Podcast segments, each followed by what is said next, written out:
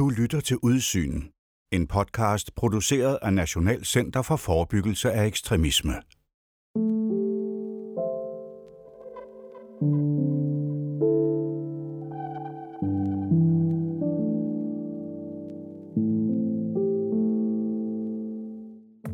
Man kan gribe forebyggelse af ekstremisme an på mange forskellige måder. Men en måde at anskue forebyggende indsatser på er ved at inddele dem i tre typer, afhængigt af, hvem der er målgruppen for dem. På den måde har man indsatser, der er målrettet borgeren selv, indsatser, der er målrettet borgerens omgivelser, og indsatser, der er målrettet de fagprofessionelle. Det er blandt pointerne i National Center for Forebyggelse af Ekstremismes kortlægning af den eksisterende viden på området. Jeg kigger nærmere på de tre typer af indsatser med Anne-Sophie Hemmingsen, der er chefkonsulent i National Center for Forebyggelse af Ekstremisme, og som var tovholder på udarbejdelsen af kortlægningen. Mit navn er Jakob Groth. Velkommen til Udsyn.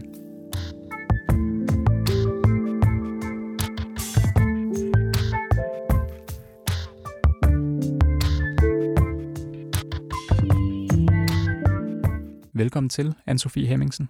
Tak for det. Du har været National Center for Forebyggelse af Ekstremismes bærende kraft bag udarbejdelsen af, af kortlægningen. Øhm, og nu skal vi jo tale om, om forebyggelse af ekstremisme. Og hvad kan, vi, hvad kan vi sige om forebyggende indsatser på baggrund af, af kortlægningen her? Øh, den forskning, som vi har været i stand til at finde om forebyggelse af ekstremisme, den kan man inddele øh, forebyggelsen i tre forskellige målgrupper. Øh, der kan være der er indsatser, som er rettet imod den borger, som man gerne vil forebygge, bliver involveret i ekstremisme, øh, eller hvor man gerne vil forebygge, at de bliver mere involveret øh, eller, eller handler øh, på ulovlige måder. Så er der også indsatser, hvor man forsøger at gå lidt mere øh, indirekte til værks og forsøger at arbejde med borgerens omgivelser. Det kan for eksempel være familien, eller netværket, eller lokalsamfundet. Og så er der endelig indsatser, øh, hvor man forsøger at klæde fagprofessionelle bedre på til at kunne arbejde med forebyggelse. Så man for eksempel giver dem viden eller udvikler øh, nogle metoder eller redskaber, de kan bruge. Mm. Og når man taler om indsatser, der er målrettet borgeren selv, hvordan, øh, hvordan arbejder man så øh, med forebyggelse? Ja, altså nu, det vi kan sige noget om på baggrund af den her kortlægning, det er jo faktisk ikke, hvordan man arbejder med forebyggelse. Vi kan kun sige noget om der, hvor det er blevet undersøgt, hvordan man arbejder med forebyggelse. Så den skal man hele tiden lige have i baghovedet, at der kunne egentlig godt være nogle helt geniale øh, metoder eller indsatser, som der bare ikke er nogen, der har undersøgt. Øhm, men, men det vi har fundet viden om øhm, i forhold til, til borgeren, øh, der hvor man forsøger at forebygge øh, ved at arbejde med en, en borger, øh, så har vi dels fundet øh, viden om, øh, hvordan man sådan kan opbygge øh, modstandsdygtighed og, og evnen til at, at tænke kritisk og reflektere kritisk øh, gennem at, at give viden og opbygge kompetencer eller, eller kapacitet. Og det kan for eksempel være undervisning eller arbejde med demokratiske værdier, med kritisk sans, digitale kompetencer, tolerance og, og åbenhed og anerkendelse af øh, forskellige synspunkter. Øh, og der er gode resultater med den type arbejde i forhold til at gøre folk mere demokratiske og kritiske og åbne osv. Men i virkeligheden er det øh, en lidt en antagelse, at det at få de kompetencer, så øh, gør en mere modstandsdygtig over for ekstremisme. Så er der en anden øh, type indsatser rettet imod øh, borgerne selv, øh, som der ligger en del viden om. Og det er at oplyse om ekstremisme og om øh, negative konsekvenser af ekstremisme. Og der, der er der, der er sådan lidt modstridende konklusioner i forskningen. Øhm, fordi noget forskning siger, at det kan have virkelig gode effekter, Øh, mens anden forskning siger, ja, men der er bare også en risiko for, at man for eksempel ved at oplyse om ekstremisme, får sat spotlys på det, som man egentlig gerne vil have folk til at lade være med at gøre. Øh, så de konkrete metoder, man anvender, de er afgørende. Og det her, det er, det er i tråd med den forskning, vi har øh, på forebyggelse af alle mulige andre ting. Øh, der, det, den forskning, den kan nemlig heller ikke dokumentere nogen sådan entydig positiv effekt af for eksempel at oplyse om farerne ved stoffer, eller farerne ved at øh, begive sig ud i anden risikoadfærd. Den, den er ligesom, der er altid den her øh, tvetydighed, hvor der er nogen, øh, som måske bliver skræmt væk, øh, men der er andre, hvis interesse bliver vagt i stedet for. Øh, det, jeg, jeg kan altid godt lide at fortælle sådan en lille historie fra min egen barndom øh, ude på landet, hvor øh, det var i 80'erne, øh, og da vi nåede op i sådan 4. 5. klasse, så kom landbetjenten ud med sådan en stor læderkuffert, øh, hvor han så skulle, nu skulle han jo advare os om alle de farlige stoffer. Og så havde han i den her kuffert alle de her forskellige stoffer, alle mulige forskellige rusmidler, som altså, vi havde ikke hørt om halvdelen af dem i forvejen, men fortalte om, hvad det var, og hvor farlige de var, og hvor meget vi skulle passe på med dem. Og det havde den effekt, at rigtig mange af eleverne i klassen blev skræmt. Altså, puha, det, blev, det var godt nok farligt. Men der var bare også nogle elever, som var sådan lidt mere eventyrløsende, som tænkte, det der, det lyder godt nok spændende lad mig komme afsted og få, få, få prøvet det der af. Og det er åbenbart, det er noget, alle andre ved noget om, fordi der er så mange forskellige. Så det her, det er egentlig, det harmonerer rigtig godt med det, vi ved fra bredere forebyggelse. Så er der en, øh, en tredje type indsatser, som ligesom er rettet imod borgeren selv, øh, som der ligger noget viden om. Og det er, at øh, at det kan, det kan have rigtig gode effekter at give støtte og vejledning i sårbare livsfaser. Altså en reel støtte, om det så er øh, gennem en mentor, eller øh, en forælder, eller en pårørende, eller en eller anden, man kender. Øh, men sådan en reel støtte, der virkelig opleves som værende for min skyld, det kan have en rigtig positiv effekt. Både i at hjælpe folk væk fra ekstremisme, men også i at styre dem i andre retninger, i stedet for ind i ekstremisme. Mm. Øh, for lige at vende tilbage til det første, du nævnte, det her med øh, modstandsdygtighed og kritisk refleksion gennem videns- og kapacitetsopbygning. Øhm, kan, du, kan du give et konkret eksempel på, hvordan man kunne arbejde med lige præcis den her form for indsats? Ja, øh, det kunne for eksempel være at træne skoleelever til at genkende og håndtere propaganda og manipulation online. Øhm, I England er der lavet et studie af sådan en helt konkret metode, som hedder digitalt medborgerskab, og øh, det her studie viser, at øh, deltagerne, når de, når de deltager i det her, så udvikler de deres evne til at øh, forholde sig kritisk til, hvad de ser online, alt hvad de ser online, øh, og de bliver simpelthen også bedre i stand til at genkende, når noget er løgn eller manipulation. Mm. I forbindelse med arbejdet med kortlægningen, der, øh, der har det jo også været en, en, en vigtig ting at gå ind og, og vurdere kvaliteten af, af den viden, vi har fundet. Øhm, og hvordan er kvaliteten af, af viden inden for, for, for de her tre typer af indsatser, der er målrettet borgere? Altså generelt, så er der desværre ikke forsket særlig meget i det her. Øh, så den viden, vi har, den har vi fra sådan relativt få studier. Øh, og derfor så skal vi også være lidt forsigtige. Vi kan ikke øh, gå ud og sige, at det her, det er vi bare 100% sikre på, at det er vejen at gå.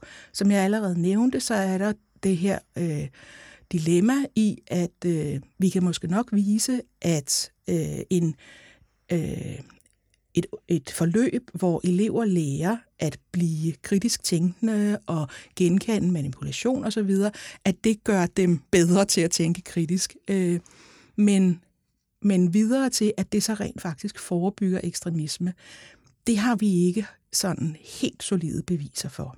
Øh, og så må man også sige, at øh, den forskning, der ligger, øh, det er mest om tidlige indsatser – Altså hvor man øh, for eksempel forsøger at opbygge kritisk sans og demokratisk dannelse og digital dannelse.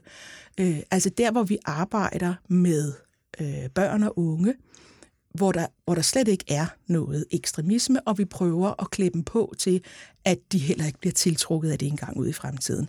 Men når vi taler om borgere, hvor der faktisk er en bekymring, øh, så har vi meget mindre viden. Mm. Hvis vi prøver at gå et skridt længere ud og, og kig, kigger på, øh, på indsatser, der er målrettet borgernes omgivelser, øh, hvad siger kortlægningen om dem? Jamen, der er øh, en del forskning, øh, som, som viser, at inddragelse af familie og sådan det sociale netværk kan være en kæmpe ressource. Så hvis man for eksempel kan kapacitetsopbygge familiemedlemmer, så de kan være en positiv øh, støtte øh, for borgeren, så kan det både medvirke til at, at styre borgeren væk fra ekstremisme, og det kan også medvirke til at hjælpe en borger ud af ekstremisme.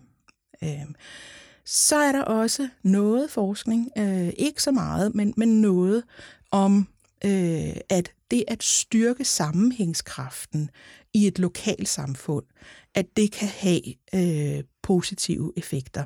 Altså hvis man kan få opbygget et solidt øh, lokalsamfund, hvor der er sammenhold, og der er nogle muligheder for at være med, at så kan det øh, hjælpe øh, i forebyggelsen.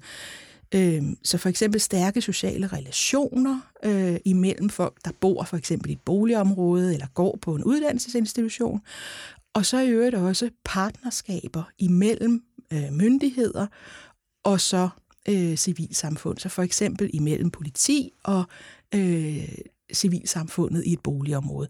Det kan være fuldstændig afgørende for, at politiet overhovedet kan arbejde i det område. Men på den anden side, så er der bare også en indbygget risiko for, at man kommer til at styrke det forkerte, øh, eller at man kommer til at bidrage til stigmatisering. Så hvis man for eksempel siger, at lige præcis i det her boligområde, der skal der lægges kræfter i at få opbygget nogle ressourcer, øh, at det så faktisk kan have den effekt, at så får man stigmatiseret det boligområde, at, at det åbenbart er et problem. Øh, eller øh, der er for eksempel et, et studie fra England, hvor øh, hvor man har egentlig haft rigtig positive effekter af at arbejde med øh, at, øh, at vælge unge mænd, øh, som havde muslimsk baggrund, øh, og gøre dem til young muslim leaders. Og de her unge mænd, de fik rigtig meget ud af det forløb, øh, men samtidig så var der bare også nogle andre, der sagde, jamen når I plukker unge muslimske mænd ud og siger, at de skal have en eller anden særlig indsats, så, så så insinuerer I også samtidig, at unge muslimske mænd er et problem. Så den, den tvetydighed er der hele tiden, og den skal man være meget ops på, øh, hvis man vil arbejde med det. Mm. Øhm, for lige at vende tilbage til, til det med øh, inddragelse af familie og netværk. Hvordan kan man så helt konkret gøre det, altså i forhold til at skulle gøre familie og, og den pågældende netværk til en ressource i, i det forebyggende arbejde? Ja, altså de færreste af os, vi ønsker jo egentlig, at en, vi holder af, bliver involveret i ekstremisme. Og derfor så vil vi gerne gøre noget for at trække i en anden retning. Men vi ved ikke nødvendigvis, hvad vi skal gøre. Øh, så vi begynder måske at skælde ud, eller sige, jeg vil ikke have, at du omgås de der mennesker, det, det må du ikke, fy fy, du må ikke gå ud om aftenen, og det virker bare ikke. Øh, det er ikke det, der skal til. Men hvis vi får nogle redskaber, for eksempel fra en forældrecoach, så kan vi virkelig gøre en forskel. Fordi vi jo er tæt på den person, og den person stoler på os. Så det at blive klædt på, hvordan kan du egentlig gå i dialog med den pårørende, som du gerne vil trække i en anden retning? Hvordan kan du gøre det og nå de mål, som du gerne vil nå? Det kan være særdeles værdifuldt. Hvordan er kvaliteten af, af, af viden om de indsatser, der er målrettet borgernes omgivelser? Generelt øh, så er der desværre ikke forsket så meget i det her emne. Øh, det var lidt ligesom med, med indsatserne målrettet borger selv. Øh, så det vi ved, det ved vi igen fra relativt få studier, Og, øh, og som jeg sagde, så, så er der faktisk også nogle, nogle studier, når simpelthen frem til modstridende konklusioner. Altså et studie siger, at det her er øh, en rigtig god idé, og et andet studie siger, det har nogle øh, virkelig store potentielle øh, problemer. Øh, og igen, øh, så ved vi øh, mest om den tidlige forebyggelse, altså der, hvor vi arbejder med, med borgere, som slet ikke er involveret i ekstremisme, og, og hvor vi forsøger at forebygge, at de engang ude i fremtiden bliver det. Øhm, og vi ved mindre om indsatser i forhold til borgere, hvor der er en bekymring. Mm. Den, øh, den, den sidste del af, af de her forskellige typer indsatser, det er indsatser, der er målrettet de, de fagprofessionelle, altså for eksempel fagprofessionelle ude i, i landets kommuner. Øhm, hvad ved vi på baggrund af, af kortlægningen om, om de her indsatser? Jamen, vi ved, at øh, det at opkvalificere fagprofessionelle, det kan gøre dem til øh, helt afgørende drivkræfter. Så for eksempel at lave kurser eller scenarietræning for øh, fagprofessionelle om ekstremisme, om bekymringstegn, om hvordan de skal gøre, hvis de bliver bekymrede, det kan klæde dem på til at blive de allervigtigste allierede. Men det vi også har for forskningen, det er, at, øh, at det skal gøres på den rigtige måde. Fordi der er en risiko for, at de fagprofessionelle, de øh, stejler. Øh, og, og går i modstand over det, fordi de oplever, at der for eksempel er en konflikt imellem det, de synes er deres kerneopgave. Lad os for eksempel sige at undervise børn og at, øh, at, at bygge gode relationer, tillidsfulde relationer med børn, og så at skulle holde øje med, om der er nogle bekymringstegn. Men man kan sige, det er jo sådan set noget, vi kender også fra et bredere forebyggende arbejde, at øh, skolelæreren, pædagogen osv., de har den her tvetydige rolle. De har faktisk samt Udover at de skal lære børnene alt muligt, og at de skal være gode ressourcepersoner for børnene, og, og bygge nogle gode relationer øh, og have børnenes tillid, så skal de samtidig også være opmærksom på, om der faktisk er et problem i barnets liv, og for eksempel være ops på, om, øh, om, om barnet bliver udsat for, for noget omsorgssvigt eller overgreb øh, eller øh, usunde ting i deres hjem. Og, og det skal de jo også, det, det er vi jo vant til, at det skal fagprofessionelle også handle på. Så, så igen, så er det, det er ikke noget helt nyt eller særligt i forhold til ekstremisme. Det er noget, vi kender øh, fra øh, fra alle mulige andre områder. Er der, er der andet øh, i forhold til de her indsatser, der er målrettet øh, de fagprofessionelle, man kan sige, på baggrund af kortlægningen? Ja, øh, der er også en del viden om, øh, altså en ting er at øh, klæde de fagprofessionelle på til at kunne, øh, kunne genkende bekymringstegn og, og klæde dem på til at føle sig trygge ved at, at agere på dem.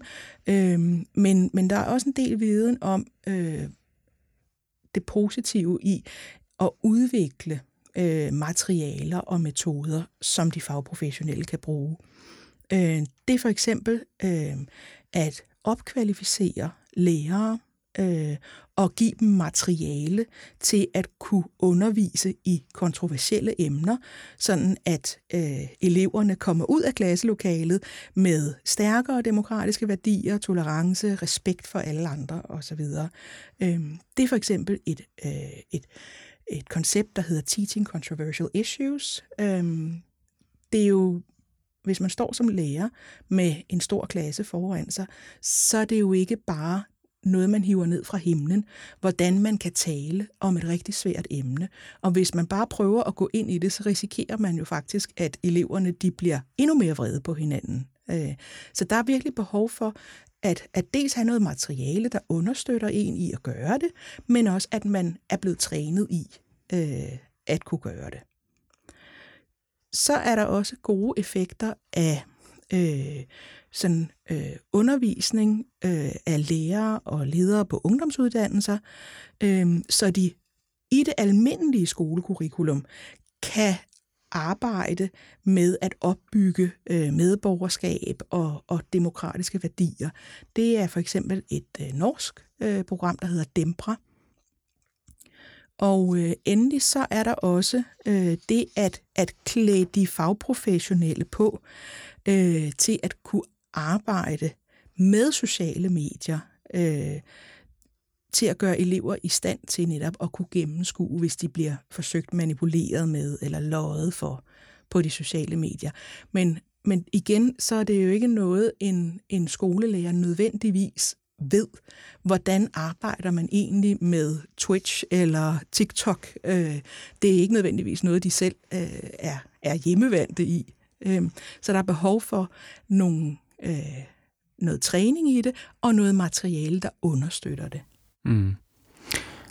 Hvordan er øh, kvaliteten af, af den viden fra kortlægningen, der handler om, om indsatser, der er målrettet de fagprofessionelle? Her der er niveauet faktisk rigtig højt. Øh, der er en hel del øh, meget solide studier af det. En, en vigtig del af, af arbejdet med kortlægningen her, det har jo også været at, at finde nogle øh, potentielle videnshuller, altså øh, emner eller temaer inden for forebyggelse af ekstremisme, hvor vi i, måske i særlig grad mangler noget viden. Øhm, kan du pege på nogle videnshuller på, i, i kortlægningen her i forhold til øh, forebyggelse af ekstremisme? Ja, øh, når vi kigger på den del af kortlægningen, som handler om viden om ekstremisme, øh, så øh, er det tydeligt, at øh, noget af det, der har den allerstørste effekt, noget af det, der betyder allermest i forhold til menneskers veje ind i og ud af ekstremisme, det er faktorer på gruppeniveau. Altså gruppedynamikker, gruppeprocesser osv. Øhm, og, og når man ved det, så kunne man jo godt have ønsket sig, at, øh, at vi havde en hel masse studier af indsatser på gruppeniveau. Øhm, og det har vi ikke. Vi har faktisk nærmest ingenting. Øh, og, og det er, det er uvist, om det er fordi, der slet ikke bliver lavet nogen indsatser på gruppeniveau, som nogen kunne have studeret, eller om det er fordi, der bare ikke er nogen, der har haft interesse i at studere sådan nogle indsatser. Men uanset hvad der er årsagen, så er vi øh, lidt på, på egen hånd øh, i den øh, sammenhæng. Øh, så er der et andet tema, øh, som vi virkelig mangler viden om. Øh, og måske så mangler vi bare et svar, der hedder, det skal I ikke bekymre jer om, øh, men øh, vi ved ikke, om det er ligegyldigt, hvilken type ekstremisme folk er involveret i. Altså om indsatser har de samme effekter øh, i forhold til øh, en person, der er blevet involveret i højere ekstremisme, som i forhold til en person, der er blevet involveret i ekstrem islamisme. Øh, og vi ved heller ikke, om, øh, om det er ligegyldigt, hvilket køn folk har.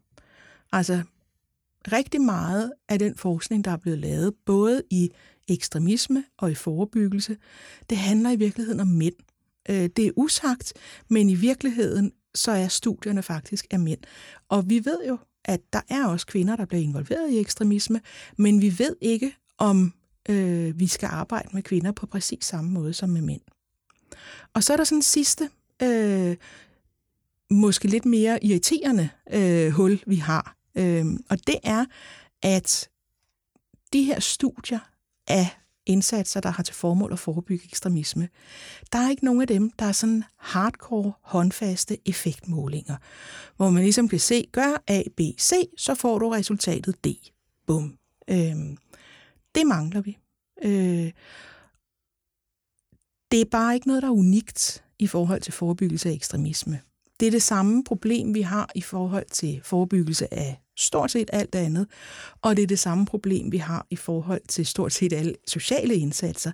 Det er enormt svært at isolere øh, nogle bestemte indsatser, øh, og så ligesom at, at kunne måle på, at det var lige præcis det, der havde effekten. Så det er ikke noget, man skal lade sig slå ud af, men det er godt at være opmærksom på, at nej, vi har heller ikke øh, effektmålinger eller statistisk materiale på det her anne Sofie Hemmingsen, tusind tak, fordi du kom.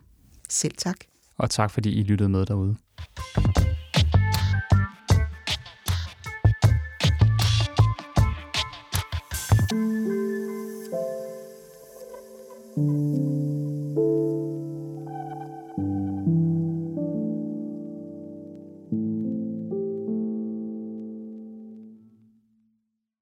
Du har lyttet til Udsyn en podcast produceret af Nationalcenter for Forebyggelse af Ekstremisme.